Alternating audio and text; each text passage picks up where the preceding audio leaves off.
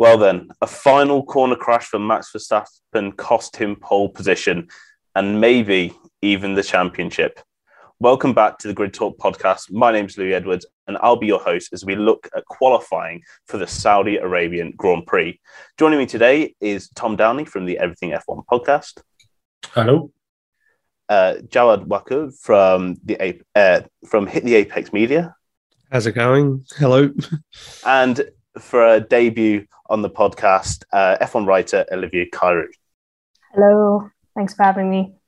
So, before we get into qualifying, this is the podcast's first show since the unfortunate passing of Sir Frank Williams. Um, of course, beloved team owner of the Williams uh, Formula One team. He's been in, he was in charge of it through all their glory years and even through their um, their down period. And unfortunately, he passed away um, earlier in this earlier this week. Um, so Tom, you know, he was such a he was such a he is a legend. Otherwise, he wasn't. You know, he wasn't in past tense. He still is an absolute legend of Formula One. Yeah. So, I mean, where do you begin with Frank Williams? You know, I um I talked about this on our podcast on Tuesday, and the name Williams is synonymous with Formula One. When I was a kid in the in the in the 90s and coming into the early 2000s. I'm not giving away my age. Um, I um, I always heard of three teams. I always heard of Ferrari because it was when Schumacher was beginning to get into his dominance and then started winning with the titles. You heard of McLaren because of the name being British, all the rest of it, and then you always heard of Williams. So I, I, the first thing I remember of Williams is I remember being a very, very, very young boy and hearing about Jacques Villeneuve winning in 97. That's my first memory of Williams. And then growing up, I remember it was about 2002, I think. I had a, or might be a bit later, I, I had a PlayStation and I had this Williams steering wheel, F1 steering wheel. And I remember it was it was like a replica of one that you got in a Formula One car, and it had the BMW logo in the middle. And I always picked a Williams car when I when I went in there because I had a steering that said Williams because Williams was the name that I knew. And F1 mourns the loss of Frank Williams, but we should also celebrate everything that he has achieved for the sports. The company, the team that he built with his bare hands, you know, quite literally. There's a story of him going out to a phone box and making a call to, I can't remember what he did, to sell something because the electricity had been cut off to the building because he was scrimping so much. And we know how much Formula One costs these days to even get into it, let alone setting up a team.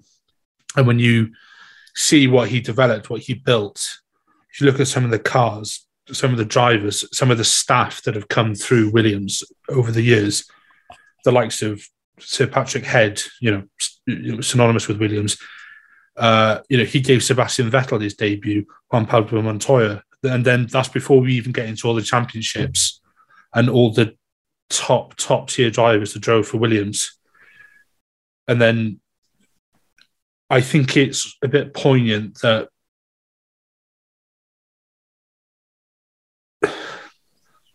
yeah, yeah, I think it's a bit poignant that um, we go to Saudi just after he's passed because Saudi Air was the first spon- first title sponsor he brought into Williams. So in some ways, that is almost like a really really touching tribute. And just want to say, Sir Frank, thank you. Yeah, and Olivia, he mentioned that. Um, yeah, Tom mentioned that he built this team from literal. he's he is like is it's an old school, you know, Formula One team started from nothing and it's gained so much success, and it was so much down to to him. And as as Tom also mentioned, the amount the incredible drivers that have come through Williams uh, is just incredible, isn't it? It is, and you also have to also think about how much of a trailblazer Williams has been, because right now they have Jamie Chadwick as their um, uh, test driver for Williams, which is quite cool because that could mean that she could have an F1 drive soon as well. Um, also, Claire Williams being um, team principal for such a long time. It's quite um, it's amazing to see women in Formula One taking such a stance, and for Williams to have been such a big part of that. It's such a testament to Sir Williams. I mean, Sir Frank Williams. So it's sad to see him go, but also you, you have to. It's you have to remember to celebrate all he's done for F1. So it's wonderful. Yeah, and Jared, um, all the teams th- uh, this weekend are they have you know Frank Williams and his logo on their cars, and it, it, just goes to show just you know how you know much he was respected throughout the entire F1 paddock. That every team is is show is coming out and you know showing you know that Frank Williams really did mean a lot to the sport.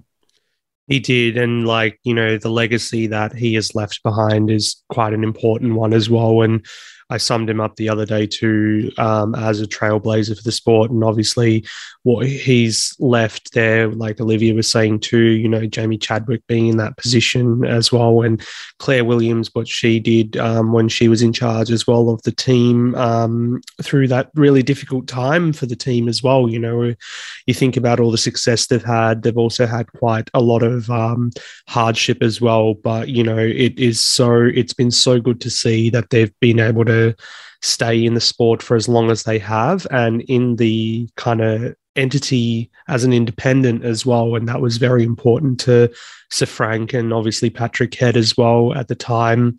Um, now, you know, it was important for their survival, you know, to evolve and adapt and, you know, to be able to kind of lose that independent tag or may- maybe moving forwards, they might not be in that same boat. But yeah, just you know the talent of drivers that they've had over the years the the world champions obviously like for for us here in australia obviously we think alan jones you know quite special that he was not only you know um, first world champion since jack brabham but also first world champion for williams as well drivers champion so you know and in that um, saudi car as well like tom was saying so yeah him damon hill uh, Jacques Villeneuve, you know, Nigel Mansell, just so many great names. And then even through the 2000s, you know, you said Montoya, there was Webber, of course, Nico Rosberg, Sebastian Vettel, Nico Hulkenberg, you know, that awesome pole lap that he had in Brazil as well in a Williams. So,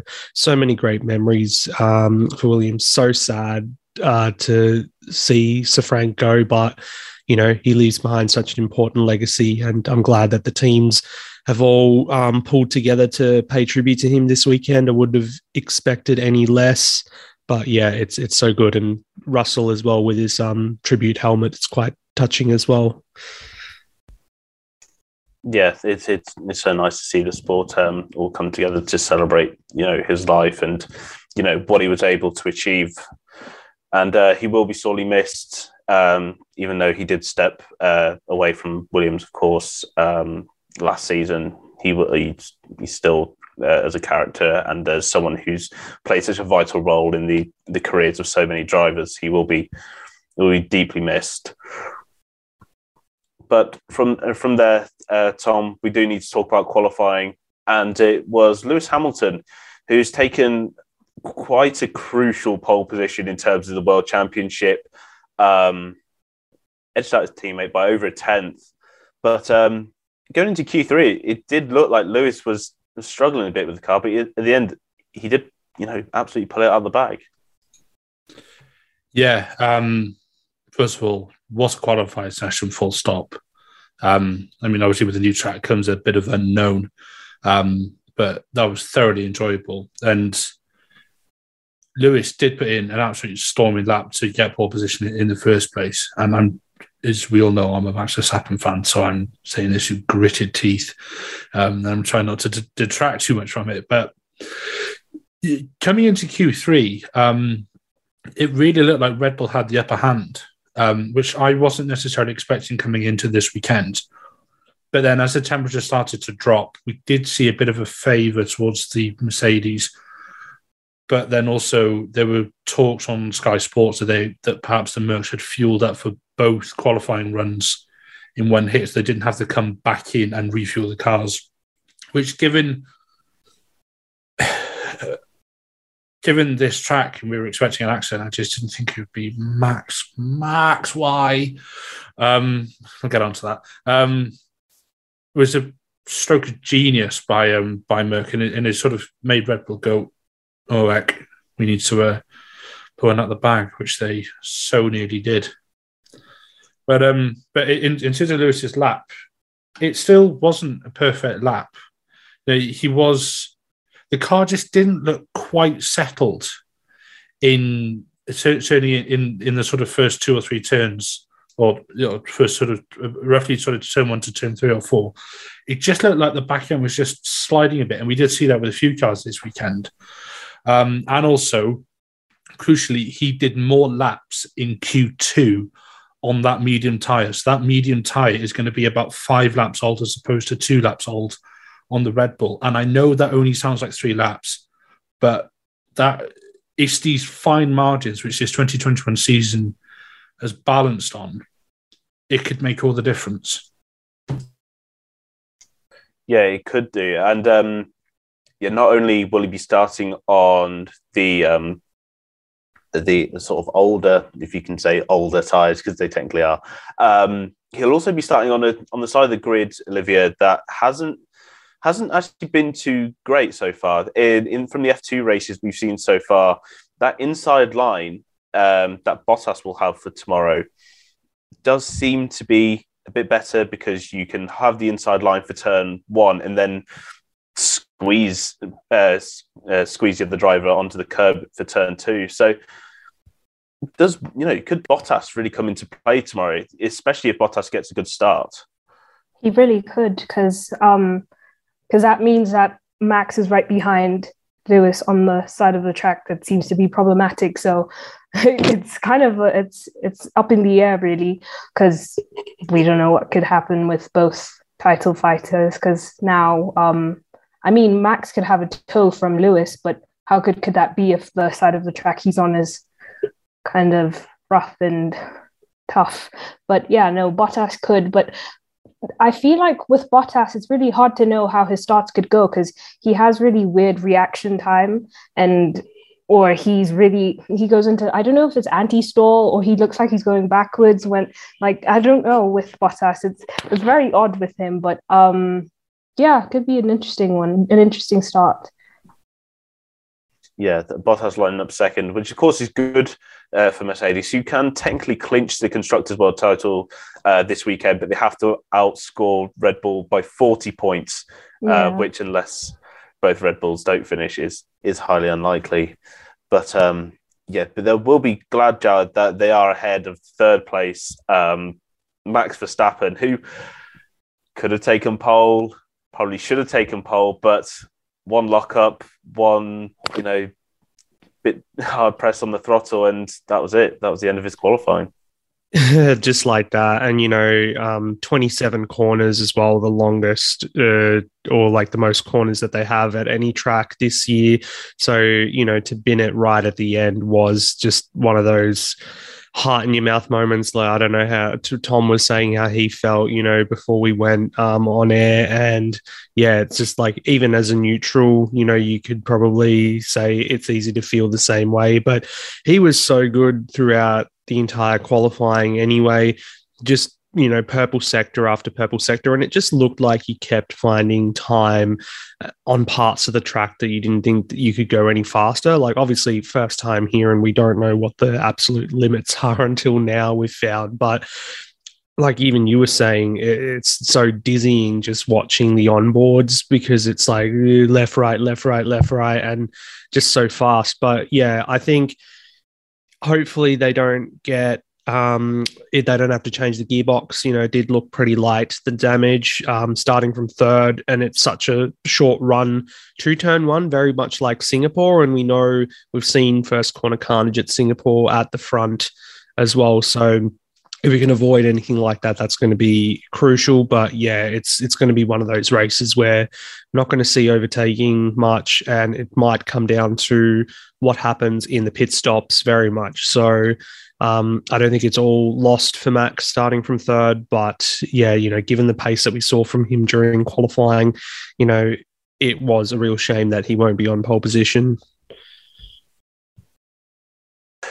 yeah, I do actually want to get um, all your opinion, um, yeah, on on this because Tom, like you were disappointed that Max is, uh, you know, not going to be on pole, but they were saying when they were looking at the um the onboards after after qualifying that there didn't seem to be any any sort of like real disparity between the Mercedes and Red Bull in terms of straight line speed. And given just how quick Max is through that first sector, it could give him an edge over the Mercedes, especially when he's just going to be in a DRS train, essentially, what we're expecting tomorrow. Yeah, and whilst some people are saying, "Oh, Max has blown the rest of it," he's still starting P three. You know, he is behind Hamilton, and all it takes is one good launch, and Hamilton just gives him the smallest of slipstreams. Max will stick that car somewhere where the sun don't shine, and he will stop. He, he will basically say to Hamilton, "Right, you either break or we repeat Monza or or something, and and you know, and and, and it goes and and then we roll on to next week." So it's not like he's starting at the back of the grid or he's starting P10. Obviously, this is subject to if he doesn't get um, if he does need to change his gearbox. If he does need to change his gearbox, different story. But I'm at the moment I'm talking as if he doesn't need to because it doesn't appear that he does. Um, realistically, he's going to make light work of Bottas if he even gets up behind him at all. He will squeeze Bottas and he'll just he'll just run rings around him. There's no disrespect to Bottas, but this is why Hamilton and Verstappen are the two elite top drivers in F1. There are some very, very, very uh, good drivers in other teams, but at the moment, you cannot look past Hamilton and Verstappen. And this is where that talent will shine. So, so tomorrow, he's still not in a bad position. You know, if if if Hamilton sort of slips launch or something or doesn't quite get the bite right as, as he launches, plus the tires he's on just going to be that bit older, like we talked about. You know, Max he could still easily do it tomorrow. Um, strategy could come into it. He's going to need Perez to clear Leclerc pretty quickly, get up to get up to P4, or ideally get even higher again. But let's be realistic here. Um, a win for Max is certainly not out of contention at all. Yeah, it's a. I, do, I did say in my intro, but I think some people are taking this as uh, sort of gospel that Max has now bottled this championship.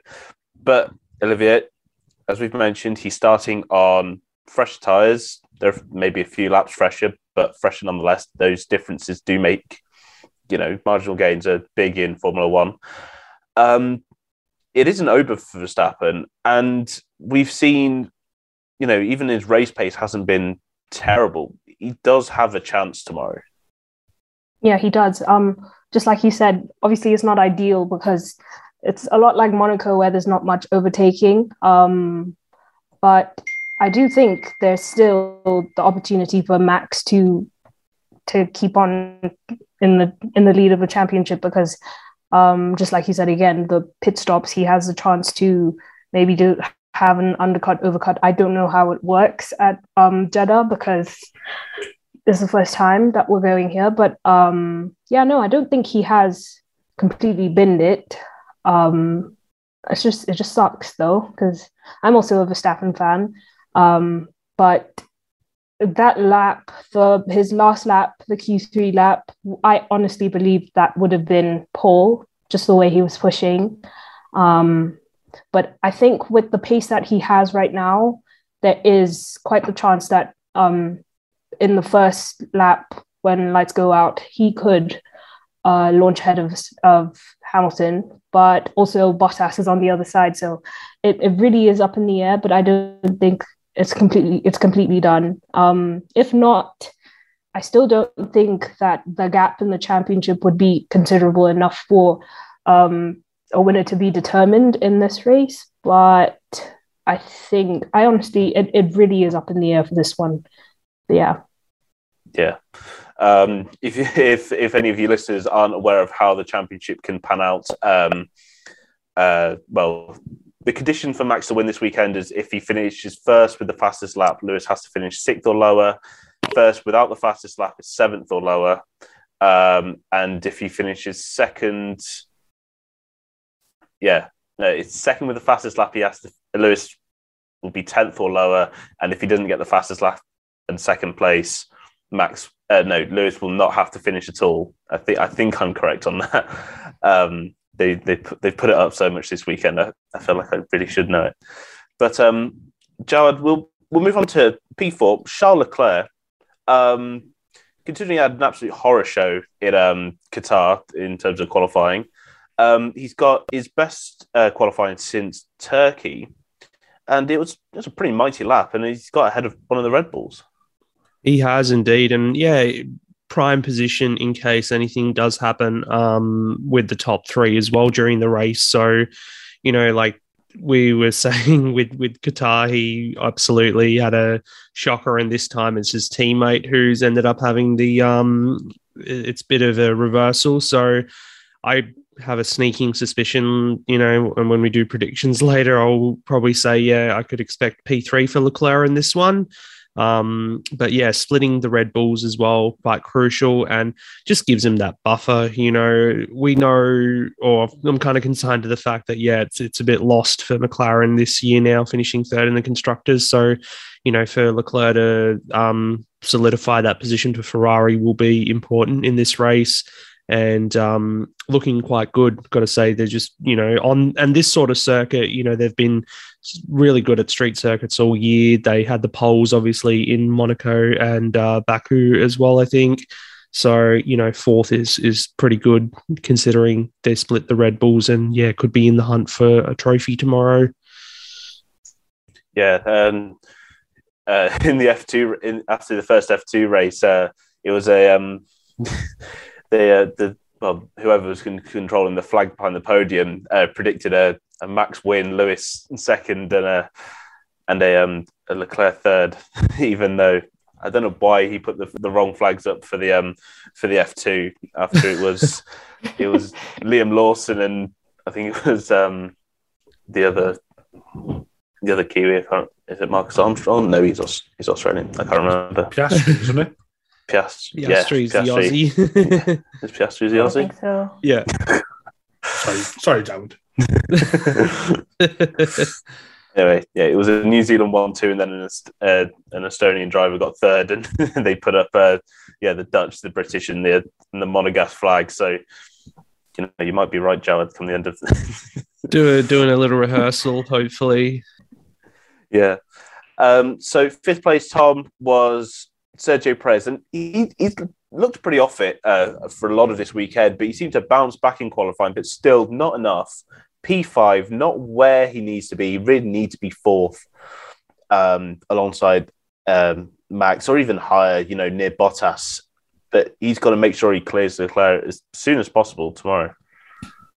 Yeah, um, it it was a better Saturday for um, uh, for Perez because uh, he didn't have the best of weekends in Qatar, should we say? Or not the best of qualifyings. Um, so it's nice to see him up there. You, you could you could argue should be P four with the pace of that Red Bull, but Leclerc is an exceptional driver, um, and he wasn't too far off in in in his defence.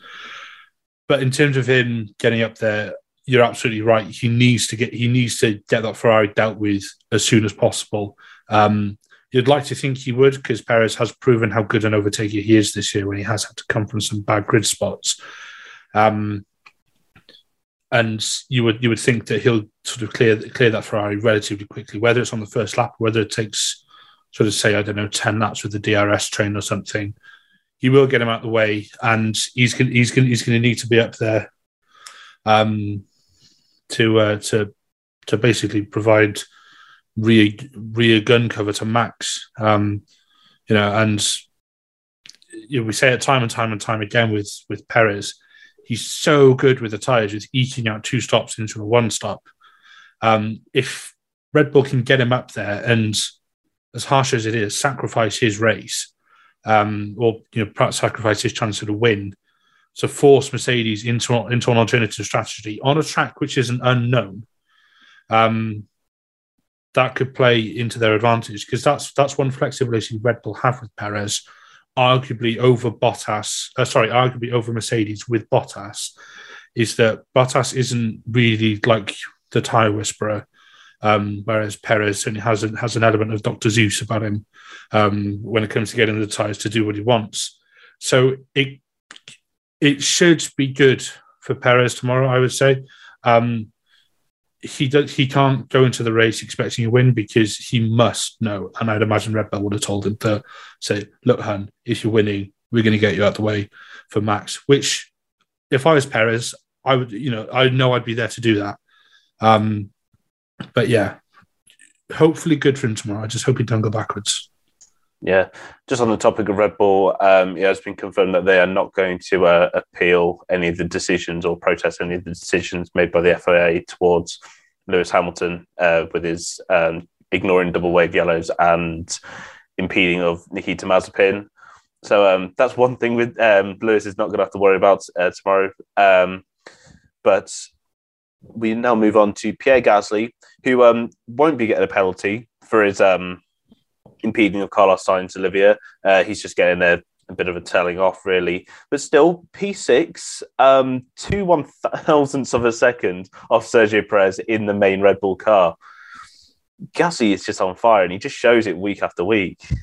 He really does. Um, I think that's like his position, P6 for the whole year. Um, but um, I mean, it it's a good thing that he's up there, but it you kind of feel bad for him because um, he doesn't have a Red Bull seat. I mean, um, Sergio Perez is doing a good job, but then you also have to kind of ask yourself, does Gasly also deserve it as well? But Albon's coming back for Williams, which is also interesting. but Pierre Gasly has been actually doing a really good job this whole season. Um, but as for the FIA ruling, um, again, I don't know. You never know how to feel about um, what the FIA says nowadays because it's really it's it's not consistent. One time it's you get a slap on the wrist, the other time you're in jail for the weekend. You don't know anymore. But um, I think it's also a good thing though because it kind of leaves it up to racing and not that people are chasing to get back to the front when they've been put back or set back by a grid penalty. So um, I think that's a good thing going into tomorrow that we'll have a race, an actual race focused on racing. So yeah, good for him. yeah, the, the, these FIA decisions. Um, I think Lewis, uh, Lewis and Max are in kind of the category of their own when it comes to um, FIA rulings at the moment because yeah. I don't think they want to impede this championship fight. Um, well, impede it as little as possible.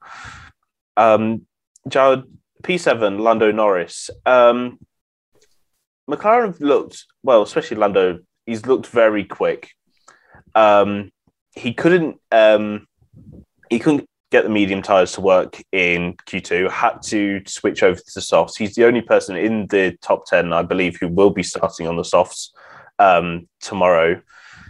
So even though this McLaren ha- does have good pace and he's not in the worst starting position, he is kind of going to have to be sort of fighting with one arm time behind his back tomorrow, considering those softs are, are likely to give up fairly early on. Yeah, and I think the only like saving grace with the soft tire will be he could get a better start and possibly up a position or two, depending on how the other two ahead go. Um, but yeah, it is very much going to be one hand tied behind the back, and only you know McLaren were targeting just getting one car into Q3. It seemed anyway, so I think you know P P six P seven that might be the maximum uh, that they'll get on the day. But yeah, it's it's not looking that great for them particularly. But good on Lando for getting into Q3 as well, and just really he's kind of just been carrying the team the whole year with his results and everything and you know had the little bit of a dip in form um, in the second half of the season or really since the russian grand prix but you know finishing strongly um, these last couple of races i think will do all the world a good for confidence. And, you know, something other than like P9 or 10 would be nice as well. Cause I think he had like three races or two races in a row recently where he finished 10th or whatever and then ninth in Qatar. So if he can score a few more points, then yeah, that that would be quite good.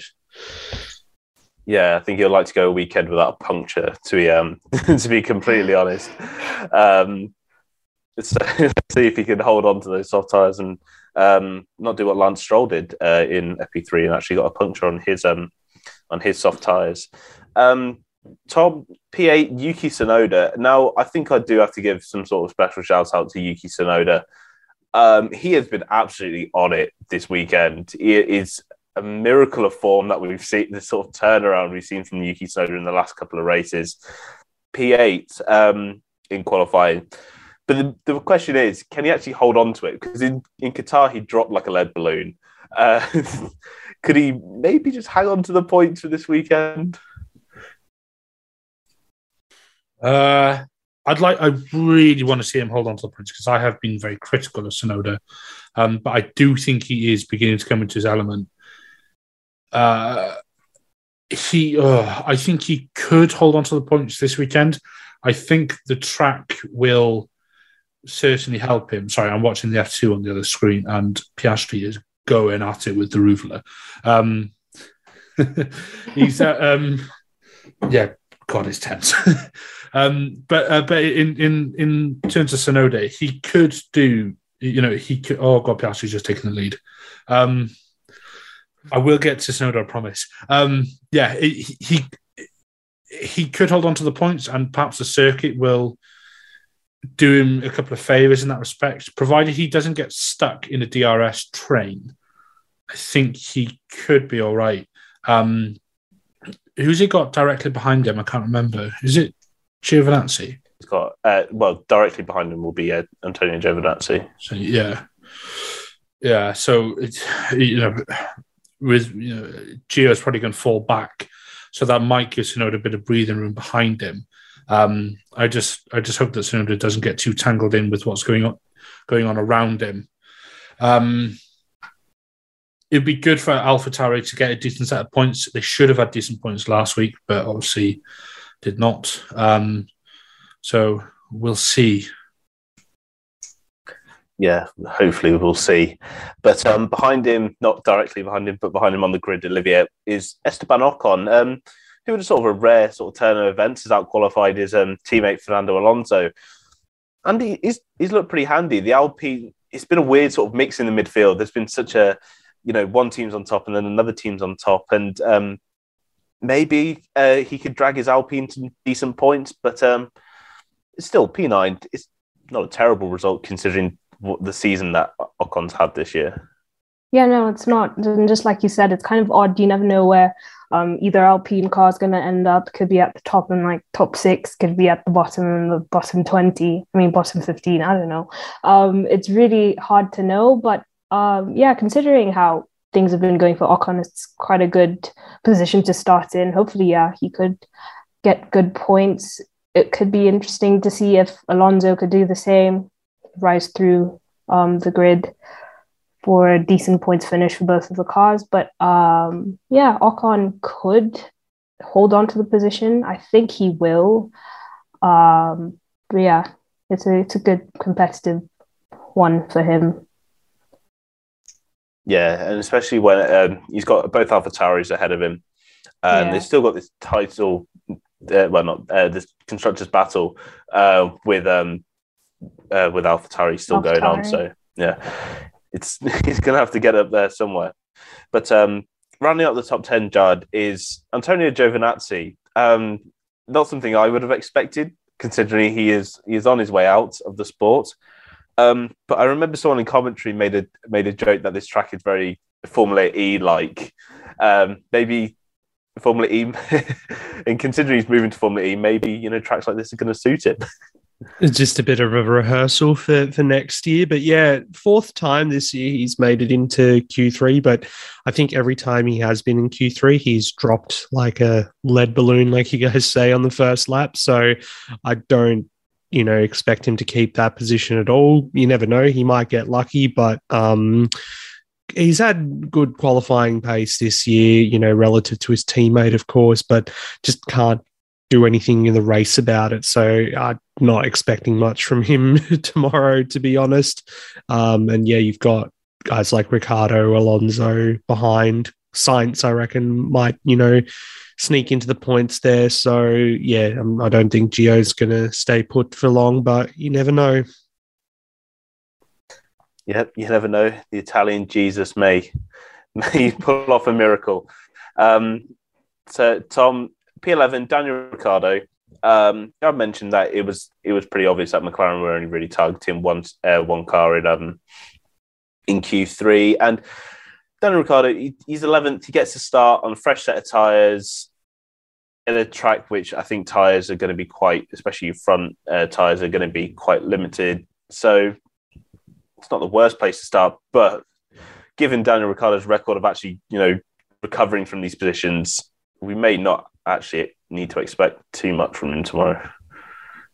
No, I think the harsh reality is Danny Rick's not going to get that far ahead tomorrow. And it's like, watch it now, as I said, that he'll come through like P3 or something. It'd be sod's law, wouldn't it?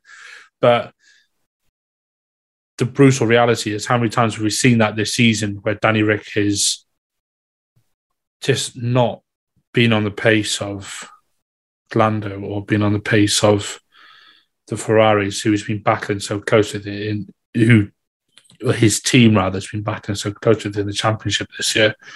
And I hasten to say it because yes, Danny Rick is a race winner, and I'm sure it's McLaren are the only team with a one-two this season as well, which still blows my mind to this day. Um, is uh, I um if uh, if Danny Rick would have gone into Q three few more times, he'd have been in better positions to start a race, especially if you look at like the likes of Monaco or something, where overtaking is notoriously difficult. McLaren would have been in a much much better position in the constructors, and if he'd have been better this season, that could have been the difference between third and fourth for them in the constructors. Um, as for tomorrow, I think he's got to hope for maybe a bit of shenanigans in front of him that he can take advantage of. Hopefully, won't get caught in the DRS train or get caught in like a in like a lap one melee or something. Um, but I fear it's going to be a fairly quiet race in terms of we don't hear much from him on the commentary other than he's pitted. Yeah, it tends to be um, that. And starting next to him, Olivia Kimi Raikkonen, P12, um, had a little bit of a, um, well, uh, I don't know how the way to put it, but Bottas, well, in his attempt to try and get out of the way, he actually hit Kimi um, as he um, as he came out one of one of the many corners in the Saudi Arabia track. But still, P12 is is really good, and you know this is his second to last. Um, you know, racing Formula One. He's he's not gonna. He's he's, he's looking like he's not to go out without a fight. Oh, is this for me? Sorry, my yes, connection kind of was wonky. Um, is this about Raikkonen? Yeah. Um. Yeah. No. Um. I don't know what to say because I guess he's kind of very nonchalant about things. So, uh, but he does put his elbows out when he's racing. So I guess he could end up in the points as well, could displace his teammate. Um, uh, but I, I don't know. It's really hard to know with him because it could go either way as well. He the pace of the car is kind of um, inconsistent, uh, but I think he's one of those drivers that outperforms a car. So he could get up in the points, but I doubt it would be an interesting track for him um, racing on. I guess it's fast and everything, but not much overtaking for him to do. So I feel like he'll be stuck in 12th, maybe up one, but yeah, not much for him to do. Yeah, he's a man of few words, and I imagine he has very few words to say about this track as well. Um, but you're starting ahead, uh, Jared, of Fernando Alonso, P13, which, given the fact that he's generally outqualified Ocon this season, to be four places lower than Ocon means that maybe Fernando just isn't feeling this track or just isn't feeling the car on this track, and it maybe isn't quite relative, uh, like respective of actually where his pace may be. Yeah, probably bit of column A, bit of column B.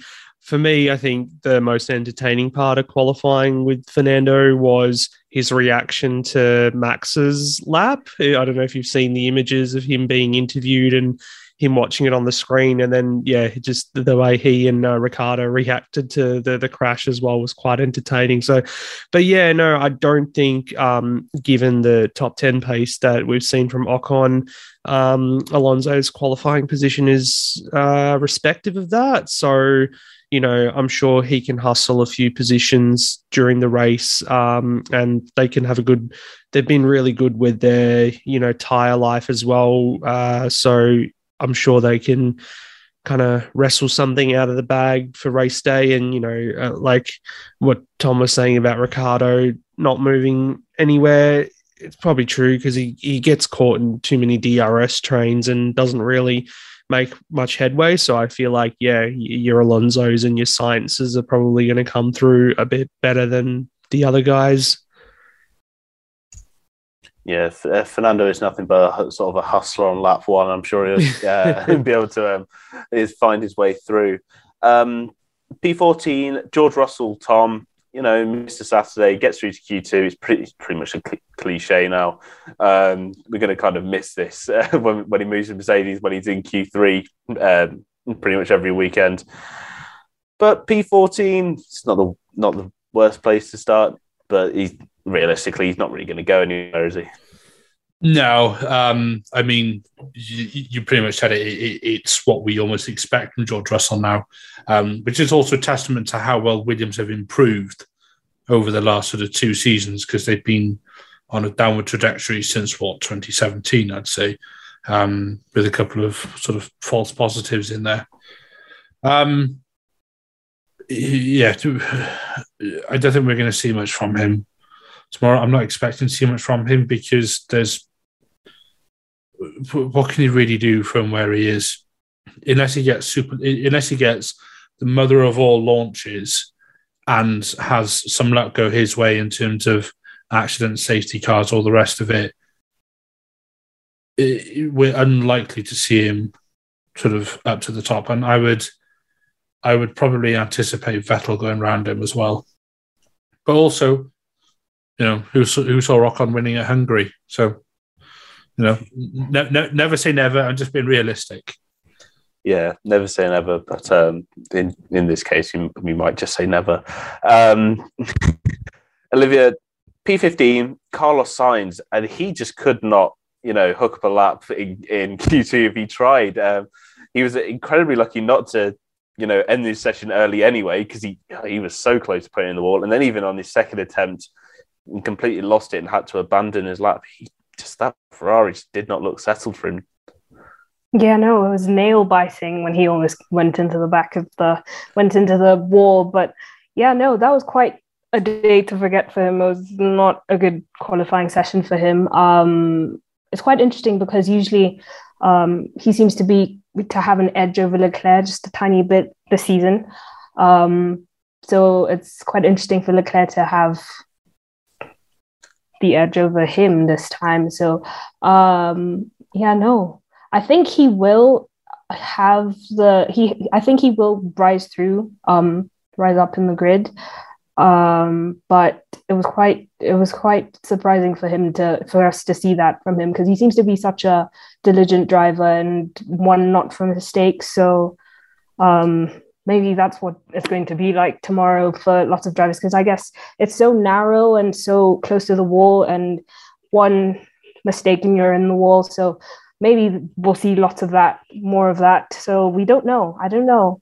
It's for the first time going into a track like this, you don't know what to expect, but there was quite surprising to see a P15 for Carlos, but he's not going to stay there, I doubt. No, that Ferrari does look like it has um, a good pace, which has been shown by Charles Leclerc, and yeah, hopefully he can make a strategy work and maybe stay out the wall because uh, rear grip on that Ferrari does look a bit um, sketchy. Uh, yeah. Jawad, you've got the unenviable task of talking about uh, P16, Nicholas Latifi. Um, I, I, just like the hustle, it's like we've got to a certain point of the season now where it's, it's really difficult to, to know what to say about Latifi. You know, he's just he's just going to the end of the season for you know, hopefully like a better 2022, really, isn't it? Mm. Well, like one thing you can take away from this qualifying, he out qualified both the Aston Martins. So that's something, you know, like Tom said as well about George, there's not really much he can do in the race. And, you know, it's more just the entire Williams team. I think, you know, we're just looking forward to seeing what they can do in 2022 with the new lineup and hopefully you know, further up the grid as well, you know, more into that midfield fight. And that's where we're really going to see um, Latifi either, you know, prove to everyone that, yeah, he does deserve a spot there at Williams for a couple more years or that he doesn't kind of thing if, if Albon shows him up. So, yeah, I, yeah, not much that he can do in this race. I actually think he'll probably um, drop a bit further back and finish ahead of the Haas's if he does survive till the end of the race. But um, yeah, that's going to be just the key for tomorrow is survival. Yeah, it, it, it could possibly be a race of attrition, and I'll uh, I think I'll ask for your um, safety car predictions uh, later on in the podcast. Um, Tom, yeah, the two Aston Martins, seventeenth and eighteenth. Um, I mean, Vettel just didn't seem to have the pace. And I will say, in maybe in defense of Stroll, he came across an absolute deadlock of traffic when he went to start his lap, and I think he completely screwed up his um sort of his preparation going into it. But still, 17th and 18th for Aston Martin. I know they've been inconsistent. I know they've not been great, but they've not been that bad. No, I, I think both Aston's going out in Q1 is uh, it doesn't it's not a true reflection on how that car is. Yeah, okay, they're not reaching the heights of when they were racing under the moniker of Racing Point last year, but they are not Q1 exit level cars. Now they have sat on the podium twice, and yes, I am counting Hungary in that. Um, you know, they have had some decent results. You know, Stroll got what P6 last week or the week before in Qatar. So take from that what you will. Um, yeah, um, you could hear the disappointment in Seb's voice when when he crossed the line. Um, to, to find out that he was P seventeen, it's just like he was he was he was almost in disbelief, and yeah, I can I can I can see why. Um, it was a it was it was not a good showing for them, and unfortunately, I don't think they're going to do that much better this weekend. On the plus side, they will have another Aston Martin at the back of the field because obviously the medical car sits behind the pack when they start. And I think the only time the only time we're going to see an Aston at the front is when the safety car comes out. Because it is going to come out tomorrow. I'm calling it now. Yeah, uh, well, given the, the, sort of F two, I think uh, we we should expect a safety car tomorrow. And Olivia, we of course we always save the best for last. Haas, um, P nineteen, P twenty fair play to Mick. He was only a tenth off Lance Stroll, but Mazepin a further second behind. You know, we any anytime we talk about Haas, it's not really much we can say. But as you are new onto the podcast, maybe you can put some fresh perspective on just how miserable Haas's results have been. I mean, I just like you said, there's not much you can say. Um, you're at the back of the grid for the whole season what is there what is there else that you can do? There's i mean we all know they're going to be there for the for the during the race or we don't know what could happen. Um but i don't know. There's not much you can say. I i, I guess good for mick for keeping on um out qualifying his teammate which is quite sad for Mazepin because i mean what can he say at the end of the season? What much has he done at the end of the season? But uh, yeah, no, there, isn't much to say for both Haas drivers.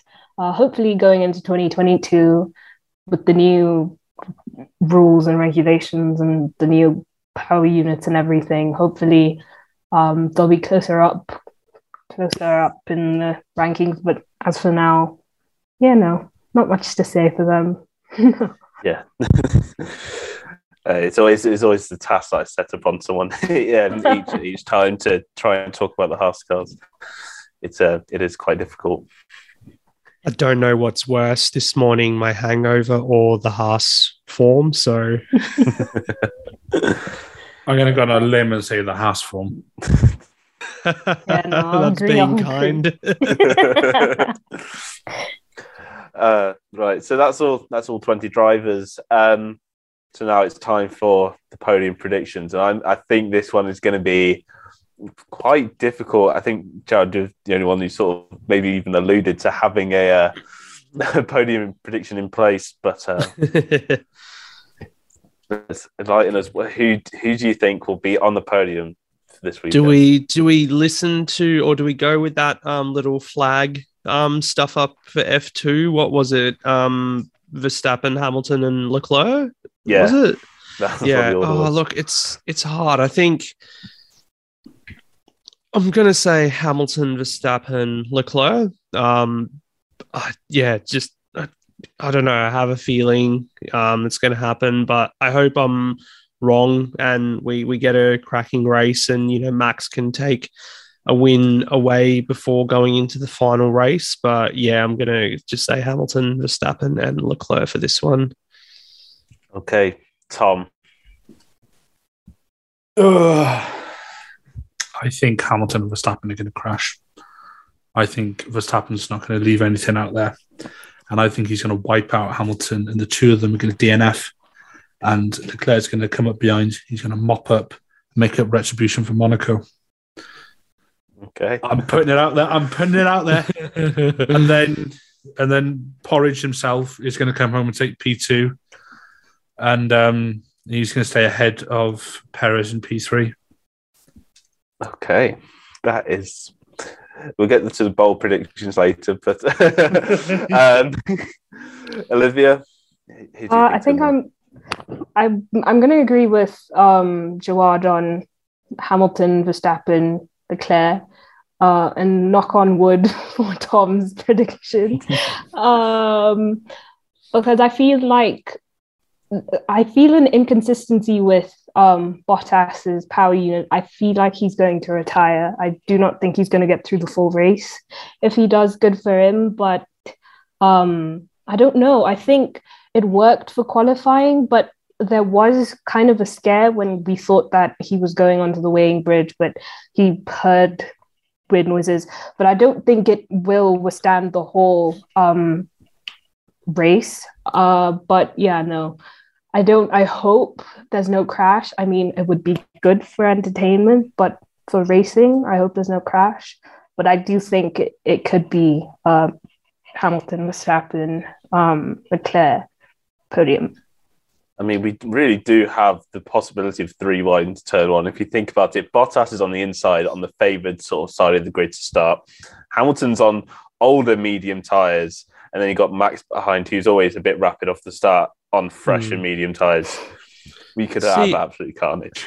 I'm just remembering, was it 2018 or 17 uh, Singapore where we had that, you know, implosion from Seb Vettel and like, you know, he took out his teammate and Max somehow was involved as well. Like, you know, that's that's what I'm picturing could happen here. But Yeah. that was a wet. It was wet as well on the grid, so you know that that made all the difference. But yeah, that, that's all I think of when when I hear Tom's prediction. yeah, well, we'll see tomorrow. Um, my my personal prediction, I'm actually I'm gonna I'm gonna put it out there. I'm gonna go Max Verstappen to win. Um, Lewis Hamilton um, second, and I'm gonna go pretty boring, but uh, Valtteri Bottas third. Uh, their handbot. Well, we, uh, we, we, we, we. Traditions. So now move on to the bold prediction. Um, Jared, got a bold prediction for this race? Um, I'd probably be bold in saying, what if we get no safety cars at all, and it it, it just ends up being such a clean procession? But maybe I'll actually because I was actually going to ask each of you how many safety cars you reckon we're actually going to have in this Yeah. in this race. Um, but yeah, zero safety cars. I think could actually be quite a bold prediction. Yeah, no, because it's uh, where's it happened before? Um, I forgot. I'm sure there's a straight race we've had in the last couple of years where the build up was all like, oh, it's going to be chaos and this and that, and it just ends up being, you know, just procession and trains everywhere, nothing much going on. So that's We've that's had- quite bold, I think. We've had a few Monacos like that. Yeah, yeah. Yeah, So that'll be that. I'm sure that'll be my prediction. Then no safety cars. Okay, uh, Tom. I mean, I've kind of already done mine, haven't I? Yeah. Um, yeah. Um, uh, I, I mean, I, I don't want it to happen, but it could happen, couldn't it? Just see the two of them steaming into turn one, and I might be about to go full Welsh, but I make no apologies for it. But you might be about to see Verstappen come steaming up the outside and goes Hampton, all right, Becca, and then just have the two of them just absolutely KO each other and go, yep, see you in the lobby bet, and then just off they go. And see him, see him in the final week. Oh, I, I, I don't know. It, I, I got to stick with what I said, haven't I? That, oh, well, yeah, yeah. I'm, I'm going to say there's going to be an accident between the two of them, Yeah. and and Toto's going to be writing emails, and Horner's going to be on the blower, and and yeah, yeah, I, I, for some reason this is making me like super hyped because all I'm thinking is like they're definitely going to crash now. Yeah. uh, Olivia, do you have a do you have a bold prediction?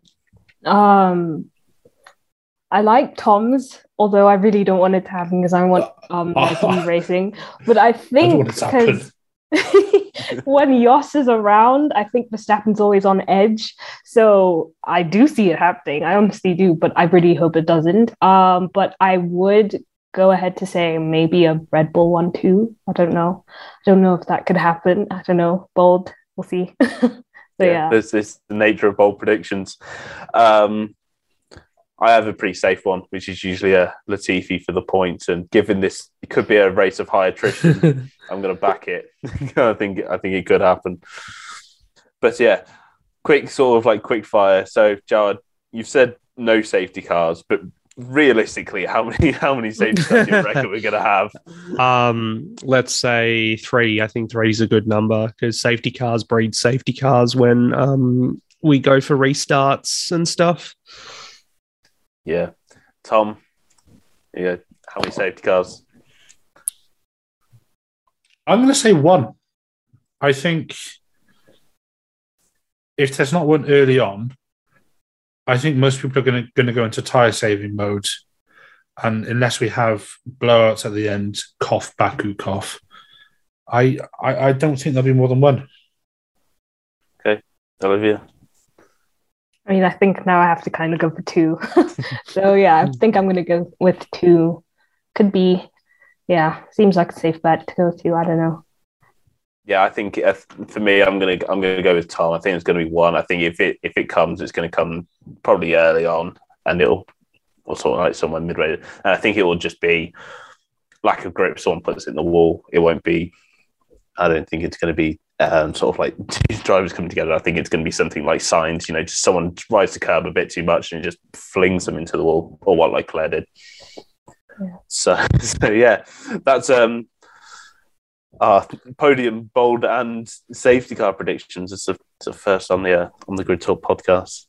But um, that is actually all um, all from us today. Um, if you're watching the show live on YouTube, you'll know that we live stream. But if you're listening to this later, we live stream all of our podcasts. So make sure to subscribe to the um, the Grid Talk podcast uh, YouTube channel and turn notifications on so you are notified every time that we go live. Um, you can also allows you to watch the shows early, and you can also ask us questions in the comments. Uh, we're also available on Spotify, Apple Music, Amazon Music, Google Podcasts, Pocket Casts, Omny Studio, Verbal, as well as the F1 Chronicle website. Just search for the F1 Grid Talk podcast. We have a huge back catalogue of over 150 shows. So if you're stuck for something to listen to, maybe between now and the race, or even between um, this race and the next one in Abu Dhabi, we have loads of shows for you to uh, listen to, not just sort of race reviews, but we also have documentary style ones about Ayrton Senna in the 1994 Benetton conspiracy, as well as interviews with Mario Isola from Pirelli. Um, also, if you give us a five star review on iTunes, we will also give you a shout out in our next show. We have a Patreon, so if you'd like to support the podcast and help towards better mics, lights, and recording equipment for our hosts, any support is greatly appreciated. Um, so now it's time for the plugs. Um, and just let us know where we can find you and where to find your work. So, Jared, would you like to start? Yeah, so um, you can find uh, Hit the Apex podcast on Twitter at Hit the Apex Media. Um, currently doing weekly shows because we've got uh, race reviews every every week, and this week um, coming will be quite special with the Bathurst 1000 on in a few hours' time as well. So I'll be all over that um, on next week's show, and of course with the the Saudi Grand Prix as well. So yeah, give us a follow. Um, just me talking about stuff I like, really. So this is it's and bit of bit of good fun as well. So yeah, last couple of episodes for the year um, before um, a nice, well earned break, I think. Yeah. Um, Olivia, where, where can we find more from you? Um, I write for f1total.ca. So uh, I cover Friday practice sessions and the occasional qualifying session. And in the middle of the week, I write about any news that unfolds. Sometimes I cover um, news for um, my university newspaper. F1 news from my university newspaper, the University of Toronto. So um, you can catch that on Cairo Olivia um, on Twitter. Just those two. And Tom, where can we find more from you? Yeah, so I'm part of Everything F1. You can find us at everythingf1.com uh, on Facebook, Instagram, Twitter, which is at Join the F1. And on Facebook, we have our group, the Everything F1 Paddock. You can also find us on YouTube, uh, which is the Everything F1 uh, YouTube channel. As the F1 theme starts playing on my headset. Um, sorry, I've got the, still got the F2 one. Um, also, we have the Everything F1 podcast where we have some really, really good guests. We had Tom Gaynor on last week, um, where we previewed this this uh, this weekend now. Um, talked to him about his his career, all the rest of it. You can find that on Apple Music, Spotify, um, all your favorite podcasting locations. I forget them all, to be honest, and also on our website.